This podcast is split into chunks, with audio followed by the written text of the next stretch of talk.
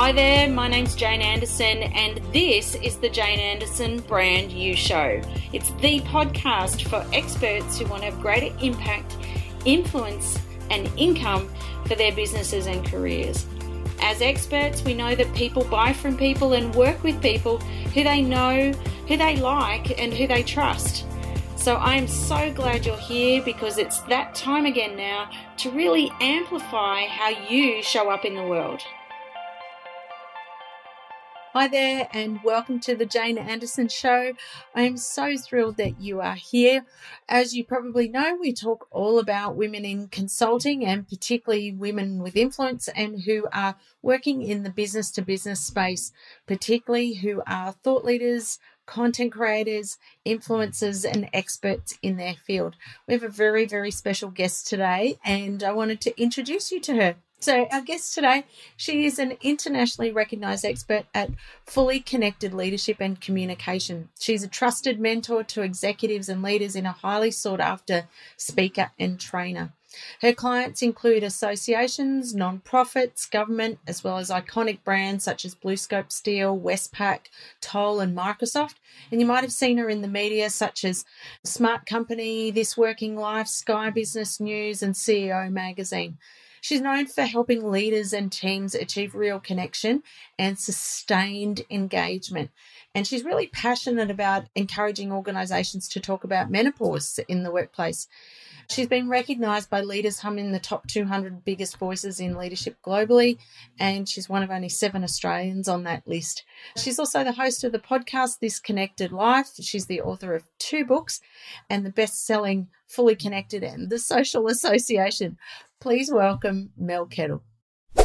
All right. Welcome, Mel. Thank you so much for joining us on the podcast today. It's so exciting to have you here. I know how busy you are, so thanks for joining us. Oh, thanks so much, Jane. It's an absolute pleasure to be here.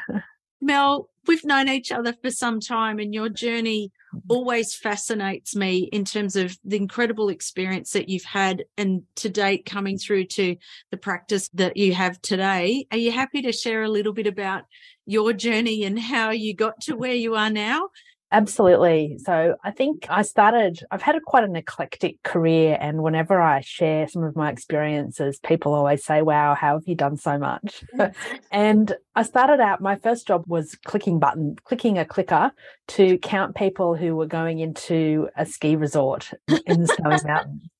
And it was a university holiday job for my dad's firm, which who were management consultants. And we stayed in this amazing house in Jindabyne for a week the weather was atrocious. So I did one day of clicking because the weather was just too bad for the rest of the trip. so I had this luxury week in this amazing house and decided that I'd like to work as a consultant one day. better gig than me than the clicking. Absolutely. Absolutely. Took a long time for me to get to the consultant. Like it was another 20 years, but yeah, I got there wow. in the end. Out of curiosity, so you've come from mm. your dad having coming through this sort of world. What did you like about what you saw when you were growing up with what he was doing? So, dad didn't become a consultant until I was in year 12. So, he worked in federal, state, and local government when right. I was a child. And when I was in year 12, he left his job as the chief town planner for Gosford City Council to right. work as a consultant in a global traffic management consultancy. And he brought the town planning the town planning business to that organization in Sydney. Oh. And eh, so, and it was a few years after that that he went out on his own and hung up his own consulting shingle. Wow. What I loved about it when he went out on his own was yeah. that he had the freedom and the flexibility to live the life he wanted to live. Right. So he started that when he was 55 so that he could access his super and use his super to buy the building that he that he used or the office space that he used for his practice and to have a bit of income coming in in the short term while he got it up and running. He and mum, from when he was 55 until he died when he was 71, he worked really hard, but he also played quite hard. So he traveled a lot. He went to the US every year to go to the American Planning Association conference on the West Coast in winter so he could have a ski trip at the same time. and I thought, yes, that's what I want. And so wow. In 2006, when I quit my job in government to become a consultant, the number one reason was because I wanted to have 12 weeks of holidays a year. Right. and um, I've done that once. Great reason. In 17 years, I've done that once. and in fact, I've just come back from a week in Singapore. Yes. It was my first ever holiday while consulting where I didn't have to do any work. Really? So I've always had a holiday with a laptop. And while I took my laptop on this holiday, I only opened it to work out where we were going for dinner and to book a few tickets for different shows and different experiences and to check my emails for five minutes a day. Oh, that's impressive. And it was amazing. Was it was it? amazing. and all I could think when we were on the plane home was, why is this holiday only one week and not four weeks? Really? wow. We talk about living the dream. This is a big part of being able to have this type of life, isn't it? And this mm. type of practice. Mm. Seeing that from your dad and the inspiration of that to today and really and I know that's something that you really is a big part of how mm. you live. You talk a lot about this in your work when you're helping people. How do you do for those who are listening they're probably going, Wow, this sounds cool. This is the kind of life that mm. I'd like, you know, this life of freedom and choice and independence and control over your own Mm. work and life. Tell us about the type of practice that you run so that you can do all mm. this. So, what I do today is quite different from what I do when I started. So, when I started, I was much more of a typical consultant where I sold time for money. A lot of the work I did in the early years was writing annual reports and corporate reporting, doing a lot of operational communication work for my clients. So, writing newsletters and writing articles. And, uh, and then that morphed into doing some strategy development. And then that morphed into doing running the practice as I do now, where I run a lot of workshops and master classes and I do some training and a lot of mentoring and coaching. So the work I do now doesn't have a deadline, whereas the work I used to do was very deadline focused with strategies and with corporate reports and annual reports that had a hard deadline that couldn't be moved. Okay. When I shifted away from doing work with a hard deadline that had a lot of other people involved in the mix to get to that deadline, Yes. I cannot tell you the difference it made to my well-being and my stress. Yes. I didn't fully appreciate how stressful it was doing that kind of deadline driven work until I stopped doing it. So while obviously now if I'm doing a workshop or some training there's a deadline in that I'm presenting on a particular day, Yes. but I really follow the ethos now of develop once and use often. So I've got a lot of IP that I recycle and that I use in different ways and that I recycle it, but I constantly add to it with new readings and new learning and new experiences and new behaviors that I observe. Mm. And so I love the work I do now so much more than I loved what I used to do. Mhm. And because of the nature of the work that I do now, I have much more control over my calendar yes. because clients, there's flexibility in dates that we choose to do things. So I very rarely will do delivery kind of work. So running a masterclass or a workshop, for example, on a Monday or a Friday. Mm. Um, for the right thing, I will, but my preference is to not. yes. It also means that I can look at my calendar in September, October for the following year and say, this is what I want to do in that year. This Yes. I want to have these holidays. I want these days off. Sean, my husband's booked this time off work. So I'll book time off work then as well. And that gives me, I don't know, 100 or 120 days in which I can book in things. yes. And because I've got such a great reputation with what I do, I'll frequently have clients coming to me and saying, Can you do this event on the 25th of May? And I'll say, No, I'm really sorry, I'm not available. And they'll say, Oh, when would you be available? Yeah. We can change the date because we want you. Isn't that great? oh, so great. Yeah, it's so great. That's Mm. a lot of work to get to that point, Mel. You've done Mm. some incredible work. The organizations you've worked with, the programs you've delivered, stages you've spoken on, Mm. and the books that you've written. You've written how many books? I've written two books. The Yep. first one that came out in 2018 is called The Social Association. And I wrote that book for associations and nonprofits who were unsure about how to use social media. So the book steps them through the skills that they need to have in order to be able to use social media to create an online community with their members and their supporters. And I wrote that book because they were my primary client base at the time. And right. nobody ever writes anything for associations. Yeah. Or any other member based organization. Yeah. Like we think about these books that we think mm. about. New York Times bestsellers and we think about these big scale, sort of big distribution books. But you're right. That's a really narrow, no, no one's written anything for them. I don't think I've ever seen anything written for that market. And so what happened? Because our fear sometimes is, mm. what if I write this book and there's not enough clients and there's not enough people? And, but you already had positioning with this market. You already had these people on your mm. list. What was the result of that? so that book generated an enormous amount of work for me, which was great. In a good way. Sometimes, in some ways, it was a good way. Okay. Some, when I wrote my second book, so one of my book coaches said to me, think about the work that you want to do for the next two years because that's the work that's going to be generated as a result of that book.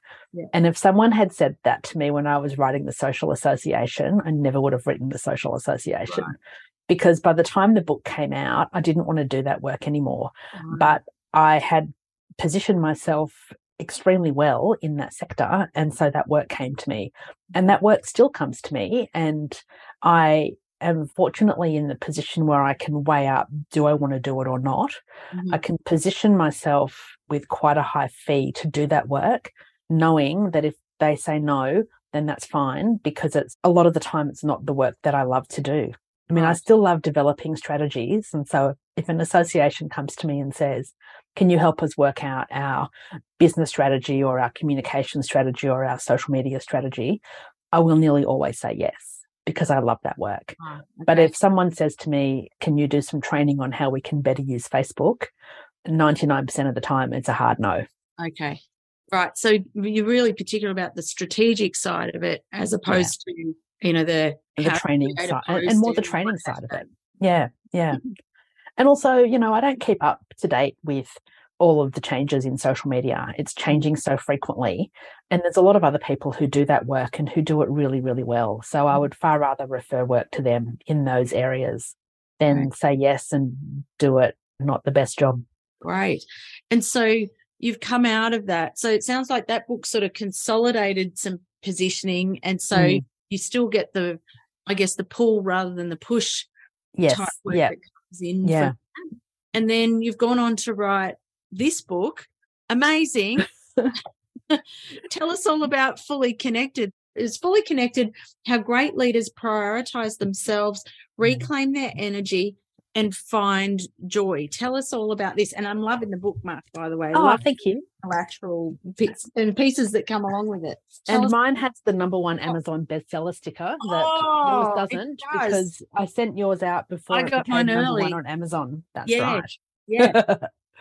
I love this book. Yeah. This book was extremely painful to write because I poured so much of my heart and soul into it. But I love the work that I'm getting as a result of this book. I love the work around this book. And I love it so much because the work, so the book talks about how do you prioritize yourself. And because I prioritize myself, it's provided me with opportunities and it's provided me with greater respect. And one of the things that I'm really firm on are my boundaries. Mm. I've got really clear boundaries about how I work and live and play mm. and around who I have in my life and who I spend time with. Mm. And it's taken me a long time to realize that boundaries are not only good for me, but they're good for other people yes. because it helps them understand more about what I do and don't accept.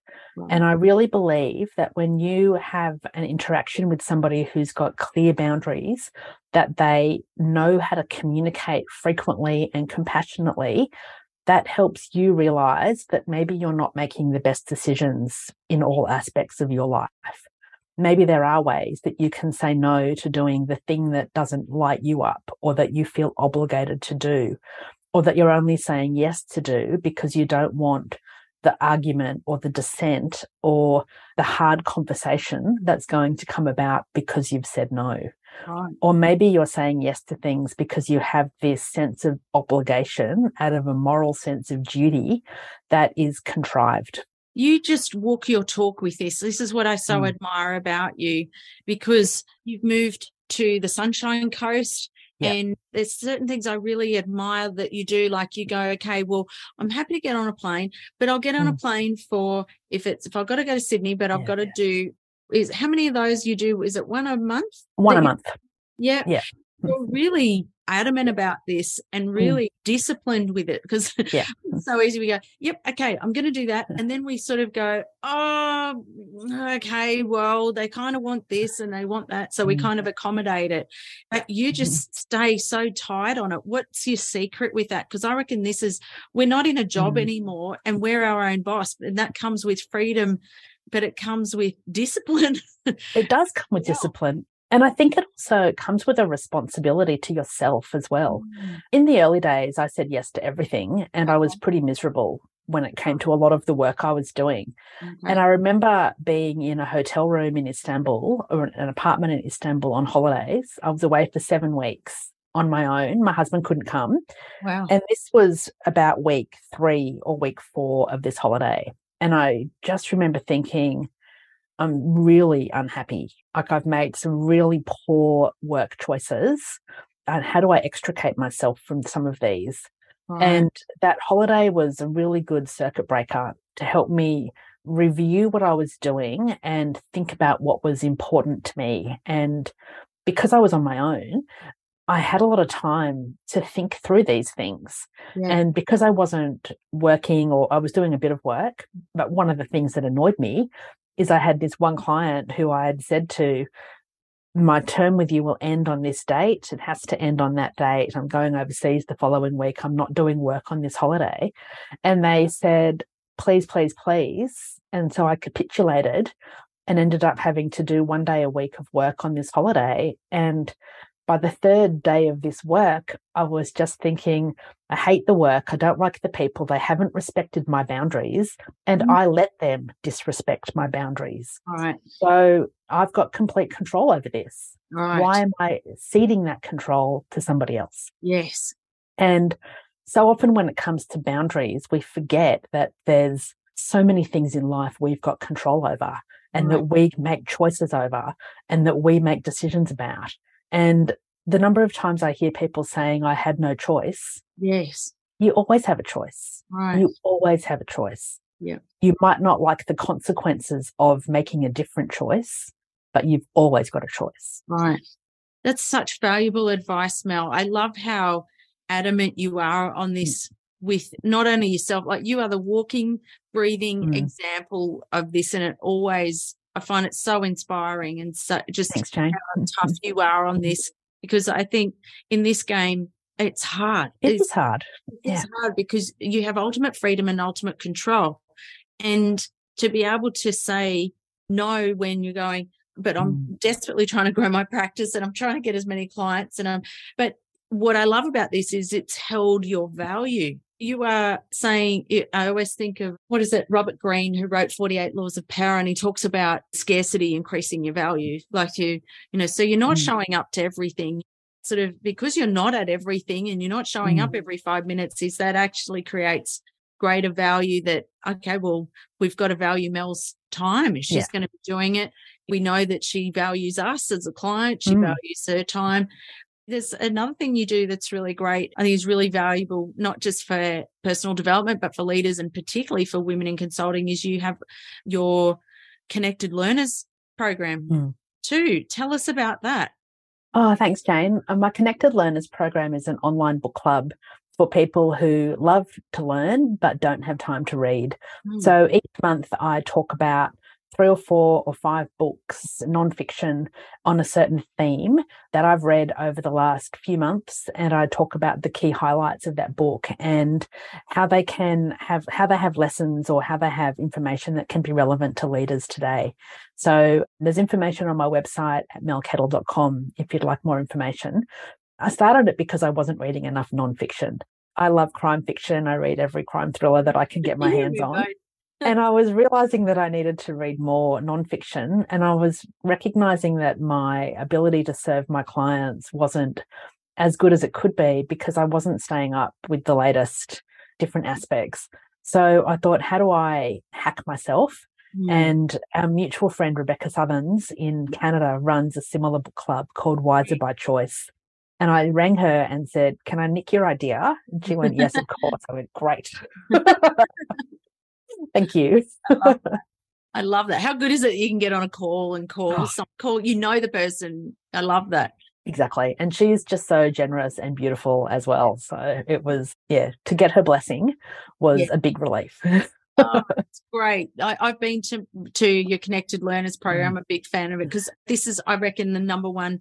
Oh, well, I think you mm. tap into every challenge that women in consulting have. Is one is being able to manage your boundaries, being able to stay particularly connected with yourself and really yeah. finding that work and joy that you love in your work. And then, but the other one is that we've got to innovate. We've got to stay ahead of the game. We've got to, you know, our clients are relying on us to be looking ahead and being the navigator and saying, look, this is coming up, be aware of this. And remember the one we did was around creativity. So for those who are listening, you want to jump on, Mel, I said, is like the Margaret Pomeranz of books, of nonfiction. It was fabulous. So you certainly hacked it and hacked it for me. So I'll be back. But this is something I know you and I have come from the era of knowing that we've got to read typically a book a week, but hacking mm-hmm. it, getting into Blinkist yeah. and any of those sorts of ways to be able to keep the thinking going, staying ahead of the thinking. And I yeah. love that you've gone, I need to create some accountability for myself. So I'll, I'll hack it and anyone else can come as well. I love that. Yeah. I'm thinking I was in Target about a month ago and I yeah. thought I need to do one that says the five books I bought in Target today. or Big W, wherever I was, because right. there were five really cool self help books. Right. And I went, oh, yeah, I want all those. I bought three of them. I love it. So, Mel, with the programs that you run, tell us a bit about the type of programs you run now. You've got some corporate, some public market. How does it kind of work and what are you working on now? Yeah, so I work with leaders and teams to help them communicate to create real connection and sustained engagement. And I have my master program is called Connected Leaders, which is a blend of, which is run in house. It's a blend of masterclasses, keynote presentations at a main all company event, if that's something that you do. It's group coaching, it's one on one mentoring, it's workshops, it's activities to do in between. And that runs for between six and 12 months, depending on what your needs are. And I also do more individualized one off or series of masterclasses and workshops that can either run from 45 minute lunch and learn to something that goes over a few days with a blend of online or in person, depending on where your people are and what works for you and what works for me as well, keeping in mind with my boundaries. and one of the things I'm developing at the moment is a series, an online program for people who want me but don't need me as a part of a bigger corporate, or they might want to learn some of the things that I have to offer, but don't have the money for the investment for a one on one mentoring or coaching program, but mm-hmm. want something. So I'm still mapping out what that's going to look like, but there'll be something launching hopefully at the end of June, early July. So stay tuned. You can sign up to my newsletter to get information about that. And I also do, I'm just reinvigorating my monthly masterclass, which is a free 45 minute masterclass. The first one is next week on burn, beating burnout. And right. the topics will be related to what's in the book, Fully Connected, but they're leadership, communication, connection, engagement topics. So, what are some of the challenges that leaders are facing today, and how can you overcome those? Right. I love the diversity, yet the focus of yeah. what you talk about, Mel. So, you've got corporate programs, some things even sort of almost for female leaders. Mm. And you talk about, I think you're one of the real pioneers that were first talking about menopause at work a few years ago, which is such a hot topic now, but you've been talking mm. about this for ages. Are you happy to share a little bit about what's happening in that space and what you've noticed in the trends? Because you're always ahead of the curve. Yeah, so I've been talking about menopause at work and why we need to have conversations about menopause in the workplace probably since maybe 2015. Mm. And I wrote a menopause blog for a while, but it was hacked recently and it's just all too hard to get it back. So, so I'll probably restart that at some stage. But I go again, part of the how do you connect with others and how do you connect and engage is how do you understand what people are going through and how do you support your staff and your team so that they feel valued and For women in their 40s and 50s, one of the biggest challenges that we face is perimenopause and mm. menopause. And one of, for me, when I went through it, I had no idea what was happening. And my doctor told me that I was too young because I was in my early 40s when I started going through perimenopause. And she just said to me, You're way too young. All your weight gain is because you're eating too much. Your anxieties because you're just too stressed.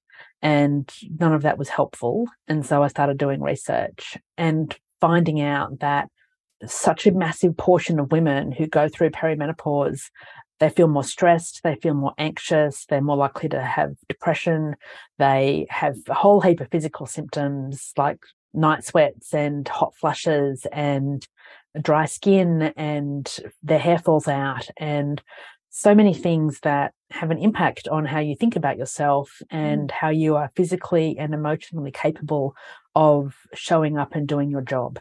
Wow. And so, how do you, as an employer, support women who are going through this so that they feel like they're valued, they feel that they're seen, they feel that they understood, mm. and they are more likely to show up and do the job that you want them to do. There's a portion of women, I think it's 5% of women resign from their job because they don't believe that they can do their job and go through menopause at the same time. Really? And so if think about what that would look like for your workplace if you suddenly lost 5% of the women in your workplace and wow. the other data shows us that at any given time approximately 20% of the workplace is going through perimenopause so wow. that's a huge portion but think about it it's women in their 40s and 50s and that makes up about 20% of the population mm. and a lot of that's leadership roles absolutely absolutely highly skilled and at the height of our careers in our 40s and yeah. 50s as well. And so to suddenly have this whole emotional shit show that happens for so many women going through perimenopause and menopause, it's really debilitating. And, and it makes you second guess yourself and yes. Feel less than. And I know when I was going through it, I thought I was going through early onset Alzheimer's because I was forgetting everything. Oh. And I had extreme anxiety, which I'd never had before, to the point of at the time, Sean, my husband, was working on the Gold Coast and we were living in Brisbane. And he would text me and say, I'm leaving work. And it took 42 minutes for him to get from his office to our house. Mm-hmm. If he wasn't home within 50 minutes, I would assume he'd been in a car accident and was dead. Oh, wow. And that was an assumption I made once a week. So you can just imagine what that was doing to my mental health. Oh, all right. Yeah. The other thing I'm thinking too is that age group. So you're talking Gen X, uh, and you know, for Gen X. yeah, this is the sandwich generation too, because yeah, yeah. little ones plus or children at home and they've got elderly parents sometimes living with them so and then throw menopause on top of that if they're female the pressure that's yeah. just coming with all all mm. that is the need for, and then people go, why have we not got women in senior leadership roles? And you're like, well, hello. Look, and organizations are just not set up for supporting them. So that's it. Uh, and one, I reckon one of, I reckon COVID has had such a hugely positive impact on Gen X women who are going through menopause at the moment because working from home means that you've got more flexibility in terms of the hours in which you have to do your job. But it also means that if you're having a hot flush and if you've got, I've got friends who will have a hot flush and then they'll throw up. Oh. It's just a symptom that there's not many of them. Thankfully, it's not the most common of side effects. But mm-hmm. could you imagine if they were in an office and oh, having that.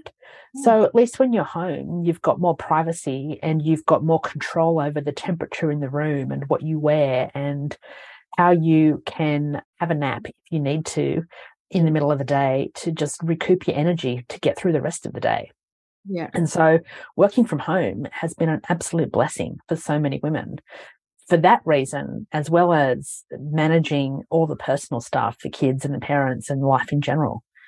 Incredible. I just mm-hmm. think you're really, I mean, your expertise in this space, plus all the study in the intro, Willa, we've talked yeah. about, all the because you come from a you've got a master's in health promotion and so Yeah. you know all this context that you have around this type of work and the challenges but you're Mm. so seeing the future and i think the work that you're doing is just so important Mm. It- this is lone ranger type stuff i remember when you first started talking about Yeah. it and you were a lone voice for some time I was, and it was really hard because nobody wanted to know.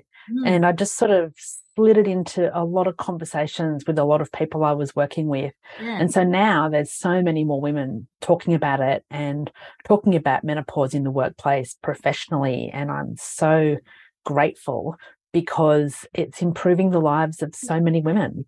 Mm. And you were saying my expertise and my experience brought me to this. And I've got a master's in business, in marketing, and a master's in public health. Mm. And I don't know anyone else in Australia that has that blend of qualifications that is using it in the way that I'm using it. Yeah, you've really Mm. carved out your own path, Mel, which I is a have, big part yeah. of this. You're a real trailblazer. Yeah, Um, thanks, Jane. And Mel, on reflection on that, for those who are listening, they're kind of probably going far out. I don't know if I could. That's a long time. 2015, you started talking mm. about it. It's now mm. 2023. You got to love what you do and love what you're talking about. This isn't something that you've just gone, oh, that's popular. You've really gone in on what you've been most Mm. passionate about and what you most want to drive. Sorry, just to interrupt. I know we had conversations about the menopause work that I'm doing a long time ago, mm. and I made a deliberate decision to not go hard and fast into that because I didn't want to be pigeonholed as the menopause person because I'm not a doctor or I don't talk about it in terms of how do you, as a woman, look after yourself. I mean, I do in terms of some aspects, but not from a medical or a healthcare perspective. It's more from a mindset perspective Yes. and a how you can look after yourself as we should all be looking after ourselves. But it fits so well into all of the other work that I do. It And that's what I love about it. Yeah, I think about your work a bit like, Mm. you know, we've come out of Thought Leaders Business School Mm. years ago, and I remember Matt Church talking about you've got your commercial IP, which is coming out of leaders, teams, strategic comms, and then you've got your personal IP, which Mm. is some of the things you've had to learn and sometimes bringing that through, and then you've got your legacy IP. And I love exactly what you said is that Jason Fox talks about crusades, and it's really easy to Mm. get caught up in a crusade and that was probably one of the the things that you found a platform and a Mm. way to be able to talk about it without it competing Yeah. with all the great work you were doing and that was commercially smart at the time people Mm. understanding how to buy now this is dabbling into a well-being area that's a fairly new space Mm. you've still got your positioning because you've really written some good body of work around commercially smart work. And now i think that work will start to the context and some of the um, credibility that you have in that space will sort of like you said it sort of peppers in here and there of where it fits. So and mel in ter- for those who are listening and just in awe of you as i always am in terms of what you do you're very experienced and you've had your practice for some time where if you think about some of the lessons learned or if you had your time again in your practice what are some of the things that you might say to people if they're thinking about doing or going this way or they're trying to grow their practice I have a lot of people who come to me for advice on how to quit their job and become a consultant. And I have had over the years, I've lost track of how many people have said to me, I want to do what you do. You make it uh-huh. look really easy. you do Let me tell you, it is not really easy. It is hard work. And working for yourself is definitely not something that is right for everybody. So think long and hard before you make that leap as to whether or not you want to be putting yourself out there. You want to be singing your own praises all of the time because you need to do that. You need to be picking up the phone and making phone calls to prospective clients. You need to be valuing your worth. And even after nearly 17 years in business, I still look at proposals and go, oh my God, am I quoting too much? Am I not quoting enough? What's the value here? What's Mm. the value that they're going to see? Are they going to think that, how did she charge that much? What's she doing? And you have to put all of that aside and you really have to have a deep, deep, deep self confidence if you want to make it. Yeah. And if you don't have that, then you need to work on that first. Right. So work on your self confidence. Know this is what you've, yeah. you know, you've got to be prepared to go deep in the IP, but also yeah. deep into deep into you. Said, into you. Yeah, yeah. Yeah. And I think you need to have a high level of self awareness because if you don't, then you won't understand how people perceive you or you'll think that they perceive you in a completely different way to what you are. So, really, you need to have good self awareness. You need to be able to take action and you need to know what motivates you and drives you. And you need to have some really good self care practices in place mm. so that you look after yourself because you need to show up to do the work. There's no one else if you get sick or if you just don't want to, you have to do that work yourself. And so the more you can look after your physical and emotional and mental health, the better off you'll be and the easier you'll find it. I remember reading a quote by um, Dr. Graeme Codrington, and he talked about the future of work is around building that brand. In fact, did you see the front cover of a Harvard Business Review yesterday? I did. I got my copy yesterday and I smiled and went, ah, haven't seen it for those going. It says how to build your personal brand, communicate your value to the world. It was like, yeah. wow, look at that. Mm-hmm. And yeah. you're right. And it talks a lot about that. And Graeme Codrington talks about the futurist who wrote about personal brand back in 2015. In mm. he wrote it was in it wasn't Forbes, it was in Entrepreneur magazine at the time. But what you're saying is exactly what they say is around it's all self-management, self-care, being able to self administration because a big part of this is not just being able to run your practice, but being able to run a life that mm. sits around it as well, your boundaries. I know someone in our community the other day got a personal chef recently and mm. is can I do that? Only celebrities do something like that. But this is a different life. You've got to work out what is the best use of your time and you're going to be doing sometimes things that other people around you that aren't in this world might think, who the hell do you think you are getting a personal chef or getting a cleaner or getting a housekeeper or getting mm. someone that does all these things? But having a self awareness that you yeah. just can't do everything and managing those boundaries, I think is such valuable advice, Mel.